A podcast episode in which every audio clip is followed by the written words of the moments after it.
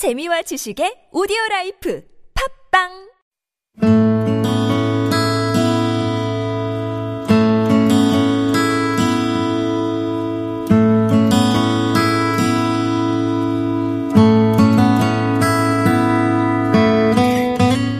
가슴에 담아온 작은 목소리, 백신 두 번째 이야기.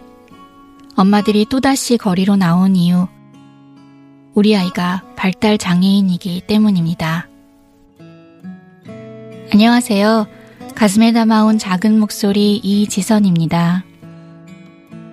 꽃샘추위로 봄바람이 차가웠던 지난 3월 21일 서울 광화문에는 전국 장애인 부모 연대의 두 번째 결의대회가 있었습니다. 우리는 또다시 청와대와 정부의 발달 장애인이 생존권을 요구하기 위해 이곳 광화문에 모였다. 새벽차를 타고 전국에서 올라온 천여 명의 발달장애인 부모들은 진정한 발달장애 국가 책임제를 촉구하며 행진했습니다.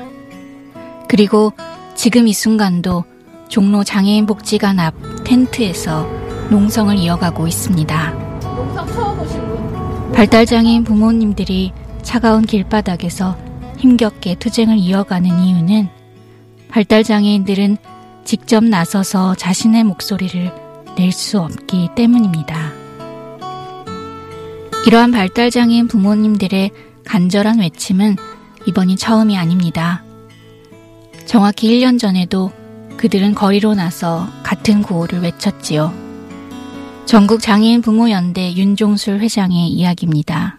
작년 4월 2일 날 209명의 부모님들이 삭발을 했습니다. 전국에 삭발은 하고 4월 30일 날 3천명의 부모님들이 삼보 일배를 했어요. 그러면서 청와대에서 이제 아 발달장애 문제가 자의적인 문제다. 가족의 문제만은 치부하기 너무나 힘들다, 그 가족이. 그래서 작년 9월 12일 날 청와대가 나서서 다섯 개 부처와 공동으로 발달장애인 생애 주기별 종합지원 계획을 발표했습니다. 결국 부모님들의 간절한 움직임은 청와대에 닿았고 대통령이 직접 나서서 발달장애인 생애 주기별 종합 대책을 약속했습니다. 저희 딸은 최중증 중복장애인입니다. 학교 졸업 이후에 집에만 있어서 근육이 다 말라가고요. 먹지도 못하고 아무것도 못합니다. 그런 음, 아픈 마음에 대해서 우리 사회가 얼마나 이제 따뜻하게 아, 이렇게 마음을 보여주는지 네, 그런 이제 반성이 듭니다.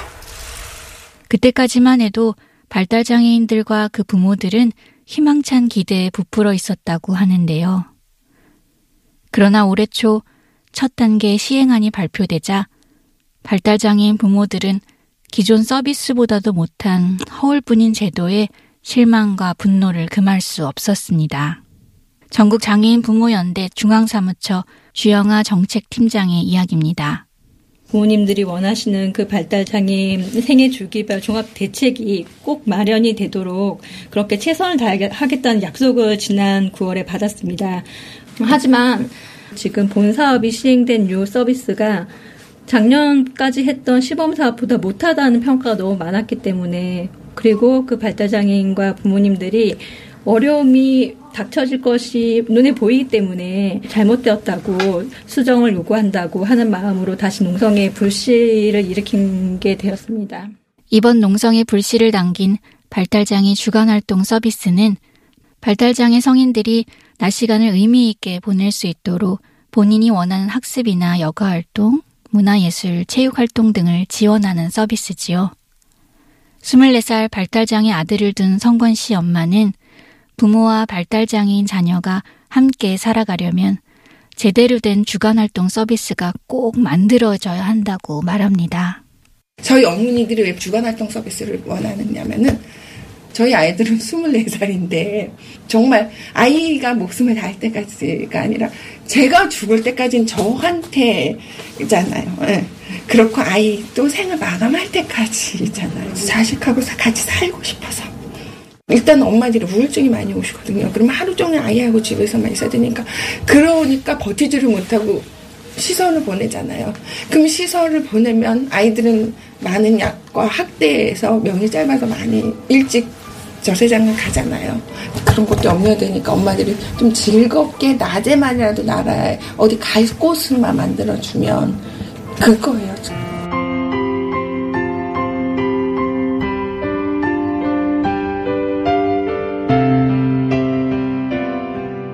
발달장애 주간 활동 서비스는 이미 3년 전부터 시범 사업이 진행되어 왔습니다. 그래서 올해 본격적인 시행을 앞두고 기대가 컸다고 합니다. 하지만 막상 뚜껑을 열어본 부모님들은 기존 사업보다도 못한 실효성 없는 서비스에 크게 실망했습니다. 예산은 물론 서비스를 받을 수 있는 대상조차도 극히 제한적이기 때문입니다.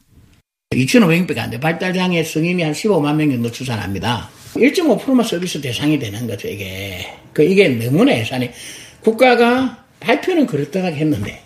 오전에 평생학습센터를 다니는 24살 발달장애인 성관 씨도 올해부터 주간활동 서비스를 받을 수 없게 되었다고 합니다.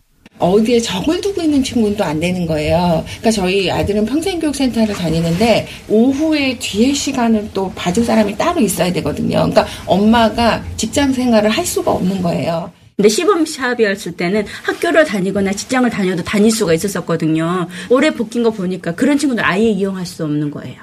그냥 순수하게 그냥 집에만 있는 친구들이 이용할 수 있게끔 받겠다고 보시면 돼요. 어렵사리 대상자에 선정이 된다 해도 부모님은 마음 놓고 자녀를 맡길 수 없습니다. 시간이 너무 짧기 때문이죠.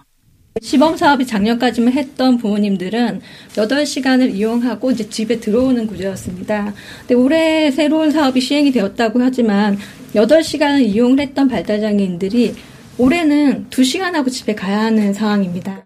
전국 장애인 부모 연대 윤종술 회장도 시범 사업에 비해 크게 줄어든 시간의 문제점을 지적하고 있습니다. 기존의 시범 사업은 3년 동안 하고 있으면서 하루 8시간 서비스를 받았어요.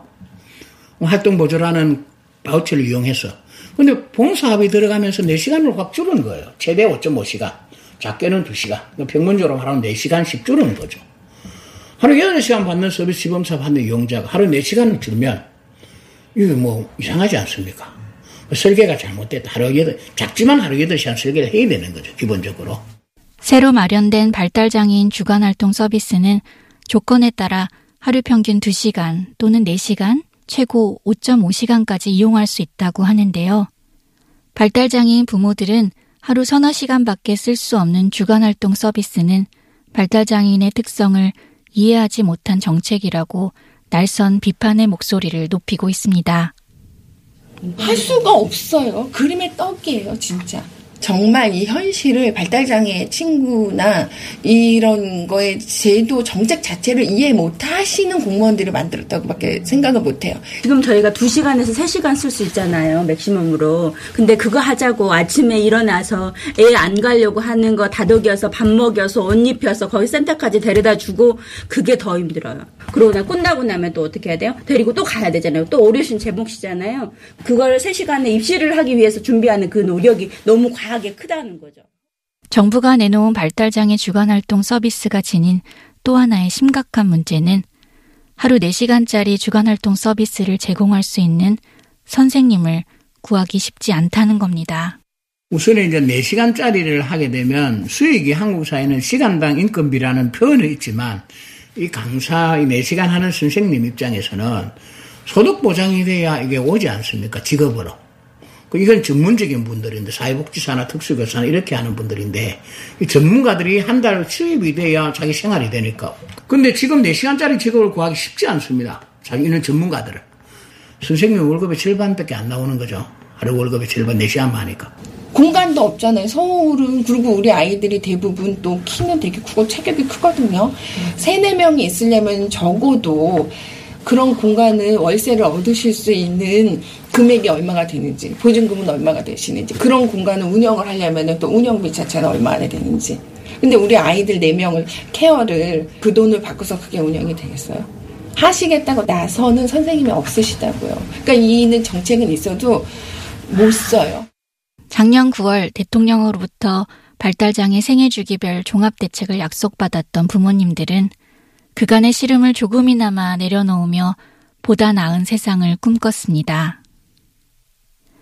하지만 첫걸음조차 제대로 떼지 못하는 정책으로 인해 부모님들은 예전보다 더 막막한 심정이지만 다시 희망을 품으며 농성을 이어가고 있다고 합니다.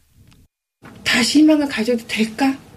하는 그런 생각은 하지만 한 번 더 믿어보려고요. 문재인 대통령과 그 정부를 조금 더 힘을 내서 엄마들이 예, 다시 한번 더 요구를 해보고 저희 마음이 다 통하지는 않았나 보다. 대통령만 가고 그 밑에까지는 저희 마음이 전화지지가 않았나 보다 하는 생각이 들어요. 이거를 정말 효율적으로 쓸 수 있는 잘 만들어야 되는 거거든요. 사용을 할 수 있는 제도를 만들어야지 만들어서 줬는데 쓸수 있는 사람이 없 발달 장애인 부모들은 자식보다 하루라도 더 오래 사는 것이 꿈이라는 안타까운 사연 들어보셨을 겁니다.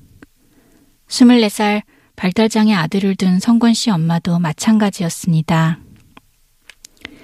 하지만 자식을 위해 희망의 끈을 놓지 않고 다시 농성장으로 향하는 성권 씨 엄마는 꿈이 바뀌었다고 합니다. 꿈이 바뀌었어요, 저희는. 죽을 때 저희가 눈 감고 죽게. 그러니까 아이보다 저희가 먼저 가는 어느 부부가 먼저 가고 싶겠어요. 아이를 더 오래 행복하게 살게 하고 싶은 게 부모 마음이잖아요. 그때는 현실적으로 그럴 수가 없기 때문에. 그런데 좋은 세상을 만들어서 아이가 정말 행복하게 혼자 남아도 되는 세상을 만들고 가자. 저희는 재산은 많이 남겨준 소용이 없어요. 아이들을 공부를 뭐 남들처럼 대학을 보내고 집을 사주고 결혼을 시켜주고 이것도 아니잖아요. 부모로서 해줄 수 있는 거는 정책과 제도를 바꾸는 것밖에 저희가 부모로서 해줄 수 있는 게 없는 거예요. 그래서 부모들의 마음이 더 절실한 거고 부모들이 정말 죽어도 이거를 관철시킬 수밖에 없는 이유예요. 자식을 위해서 할 수 있는 건 이거밖에 없으니까 물질은 아무 소용이 없거든요. 저희들한테 아이들한테 남겨주는 거는 집 문서 가질래 사탕 하나 먹을래 그러면 저희 아이 아들은 사탕 잡거든요. 아무 소용이 없어요. 물질은.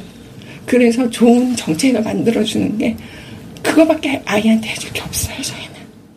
25살 발달장애 아들의 부모이기도 한 전국장애인 부모연대 윤종슬 회장 또한 장애인과 비장애인이 더불어 살아가는 지역 사회를 간절히 소망하고 있습니다. 장애인 복지관에 따로 이용하고 시설에 따로 이용하고 이럴 때 핑계이 생기거든요. 우리 속에 같이 있을 때 또 택시도 같은 택시. 90% 장애인들은 일반 택시를 다 탈 수 있습니다. 그러면 다 일반 택시 속에서 자연스럽게 녹아내려야 이게 가능한 거죠. 정책들이. 장애인이 한 별도 시설이 아니에요. 그래서 우리가 사회 주장하는 거는 이제는 지역사회 참여하는 일자리. 그리고 주, 택도 장애인들만 사는 생활시설이었는데 이제는 그게 아닌 지역사회에서 주택에 그냥 참여하는 이렇게 해서 사회적인 속에서 장애인과 비장애인이 함께 어우러지는 그런 세상을 원하는 거 정책도 그렇게 가려고 저희들이 제안하는 겁니다. 하얀 희망의 발자국들 지금 우리 곁에 4월의 봄이 머물고 있습니다. 같은 계절을 살아가지만 삶의 자리가 다르기에 저마다 봄을 느끼는 마음도 다를 겁니다. 누군가에겐 밝고 따뜻한 희망으로 느껴질 이 봄이 시리와 절망에 처한 또 다른 누군가에게는 봄바람마저도 차갑고 야속하게 느껴지는 4월일 겁니다. 지역사회 안에서 가족과 함께 인간다운 삶을 살고 싶은 발달장애인들의 권리와 부모님들의 간절한 소망을 국가가 지켜주었으면 좋겠습니다. 우리의 봄이 그들에게도 봄이기를 바라봅니다. 가슴에 담아온 작은 목소리, 백신 두 번째 이야기. 엄마들이 또다시 거리로 나온 이유, 우리 아이가 발달장애인이기 때문입니다. 지금까지 연출의 김호정, 구성 권호경, 저는 이지선이었습니다. 눈앞에 펼쳐지고 나는 네게 약속했지. 함께